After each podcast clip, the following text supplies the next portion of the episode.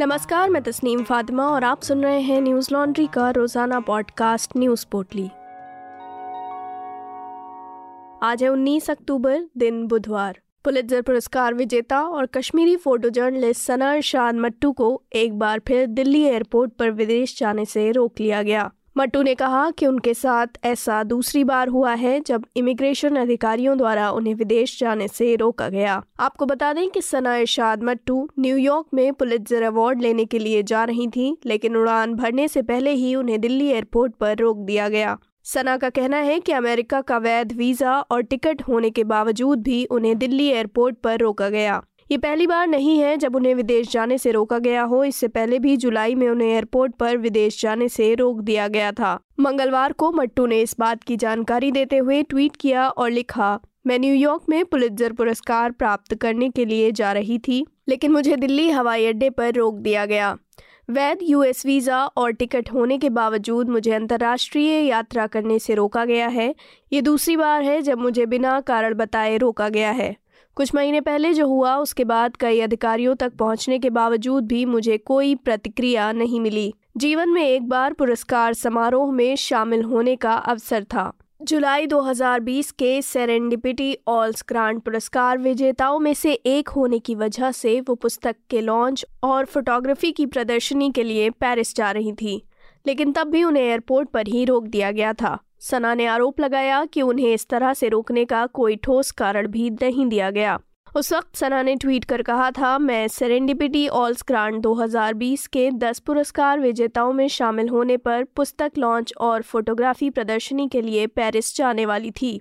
France का visa होने के बावजूद मुझे दिल्ली एयरपोर्ट पर इमिग्रेशन अधिकारियों ने फ़्लाइट पकड़ने से रोक दिया। मुझे कोई कारण नहीं बताया गया। सना इरशाद समाचार एजेंसी रॉयटर्स के लिए काम करती हैं। वे 2022 में फोटोग्राफी के लिए पुलित्जर अवार्ड विजेता चुनी गई हैं। उन्हें रॉयटर्स के लिए काम करते हुए फोटोग्राफर अदनान आबिदी, अमित दवे और दानिश सिद्दीकी के साथ कोरोना वायरस महामारी की कवरेज के लिए फीचर फोटोग्राफी में पुलित्जर पुरस्कार मिला था। गाजियाबाद से लौट रही महिला के साथ पाँच लोगों द्वारा गैंगरेप की घटना सामने आई है। जानकारी के मुताबिक दो दिनों तक महिला के साथ बलात्कार किया गया और उसके बाद महिला को बोरे में भरकर सड़क किनारे फेंक दिया गया। बुधवार को 40 वर्षीय महिला का पाँच लोगों ने अपहरण कर लिया और दो दिनों तक उसका बलात्कार किया। फ़िलहाल पीड़िता का इलाज दिल्ली के जीटीबी अस्पताल में चल रहा है। पीड़ित युवती खुद भी दिल्ली के एक अस्पताल में नर्स है। पुलिस ने इस मामले में चार लोगों को गिरफ़्तार किया है। पुलिस ने बताया कि पीड़िता जब अपने भाई की बर्थडे पार्टी से वापस लौट रही थी तो उसके भाई ने महिला को बस स्टैंड पर छोड़ दिया था। जब वो बस का इंतज़ार कर रही थी, तभी एक कार उसके पास आकर रुकी और कार सवार लोगों ने उसे कार में अंदर खींच लिया, जिसके बाद उसे किसी अनजानी जगह पर ले जाकर उसके साथ घटना को अंजाम दिया गया। गाजियाबाद के पुलिस अधीक्षक निपुण अग्रवाल ने समाचार एजेंसी एएनआई को बताया कि ऐसा कहा जा रहा है कि पीड़िता और आरोपी का संपत्ति विवाद चल रहा है और ये मामला विचाराधीन है। हम सभी आवश्यक कार्रवाई कर रहे हैं। 18 अक्टूबर की सुबह साढ़े तीन बजे थाना नंदग्राम पुलिस को यूपी 112 के माध्यम से सूचना मिली थी कि आश्रम रोड के पास एक महिला पड़ी हुई है। पुलिस वहाँ पहुँची और महिला को अस्पताल लेकर गई। वहीं दिल्ली महिला आयोग की चेयरपर्सन स्वाति मालीवाल ने इस घटना पर ट्वीट करते हुए कहा, दिल्ली की लड़की रात में गाजियाबाद से वापस आ रही थी जब उसे जबरन कार में ले जाया गया। पाँच लोगों ने दो दिनों तक उसके साथ बलात्कार किया। महिला अस्पताल में जीवन के लिए संघर्ष कर रही है। इस बारे में एसएसपी गाजियाबाद को नोटिस जारी किया गया है। वहीं दूसरी ओर मंगलवार को ही दिल्ली के वजीराबाद इलाके में 11 साल की बच्ची का यौन उत्पीड़न किया गया। पुलिस ने बताया कि वजीराबाद इलाके में रहने वाले एक युवक ने शिकायत दर्ज करते हुए बताया कि उनके पड़ोस में रहने वाले युवक राजू ने उनकी 11 साल की बेटी के साथ यौन उत्पीड़न किया है। पुलिस ने आगे कहा कि आरोपी की उम्र 28 साल है, जो गांधी विहार में रसोईया का काम करता है। पुलिस ने शिकायत पर मामला दर्ज कर आरोपी को गिरफ़्तार कर लिया है और इस मामले की जाँच कर रही है।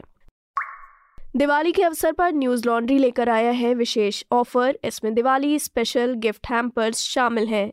इस पर्व पर अपने दोस्तों और परिवारजनों को दें न्यूज़ लॉन्ड्री गिफ्ट हैम्पर्स और पत्रकारिता को आज़ाद रखने में हमारी मदद करें। और गर्व से कहें, मेरे खर्च पर आज़ाद हैं खबरें। ये ऑफ़र 20 अक्टूबर से शुरू होने जा रहा है, जो आगामी 10 नवंबर तक जारी रहेगा।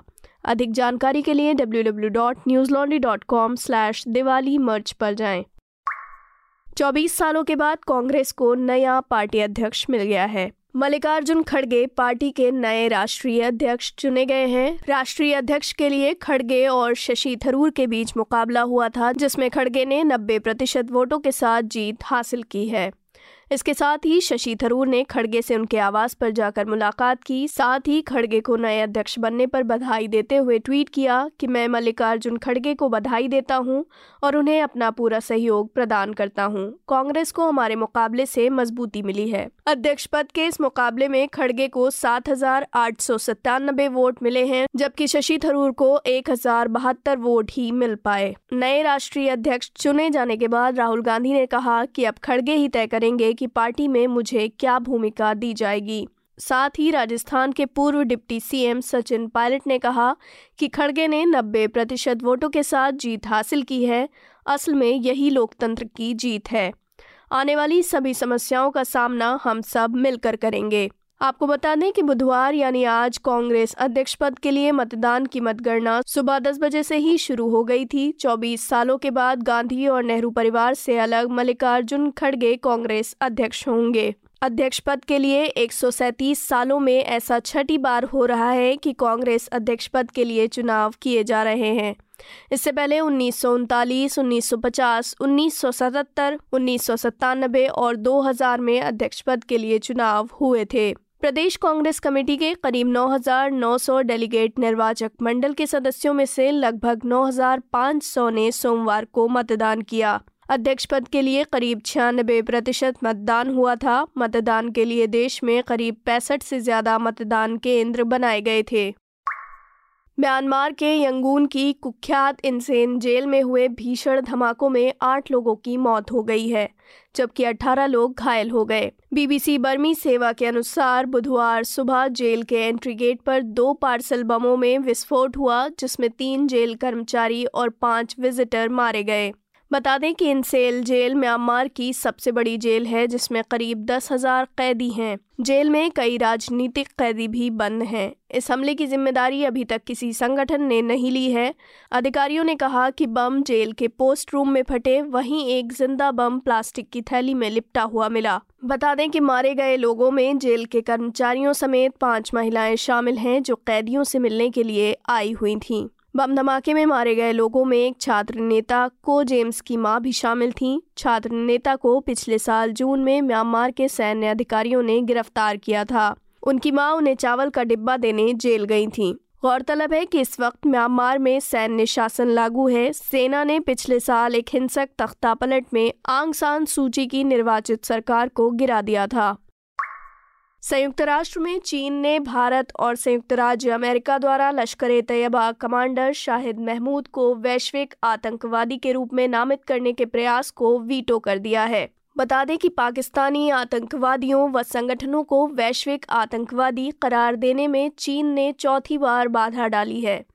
दरअसल चीन ने संयुक्त राष्ट्र सुरक्षा परिषद की बारह सौ सड़सठ अलकायदा प्रतिबंध समिति के तहत महमूद को वैश्विक आतंकवादी के रूप में नामित करने के भारत और अमेरिका के प्रस्ताव पर वीटो कर दिया है। अमेरिकी ट्रेजरी विभाग ने दिसंबर 2016 में महमूद को वैश्विक आतंकवादी घोषित किया था। इसके पहले चीन पाक आतंकवादी अब्दुल रहमान मक्की, जैश मोहम्मद के कमांडर अब्दुल रऊफ, जैश के सरगना मौलाना मसूद अजहर को वैश्विक आतंकवादी घोषित किए जाने में अड़ंगा डाल चुका है।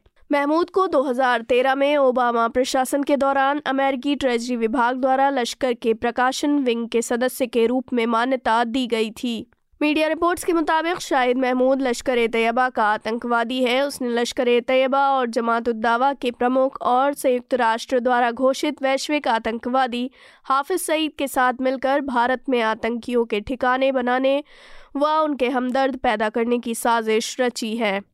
धार्मिक कार्यों व दान के नाम पर भारत में पैसा भेजा। इस पैसे का इस्तेमाल बाद में भारत विरोधी और आतंकवादी गतिविधियों में भी किया गया। शाहिद महमूद के खिलाफ एनआईए ने दिल्ली में केस दर्ज किया है। ये केस फलाह इंसानियत एफआईएफ टेरर फंडिंग का है।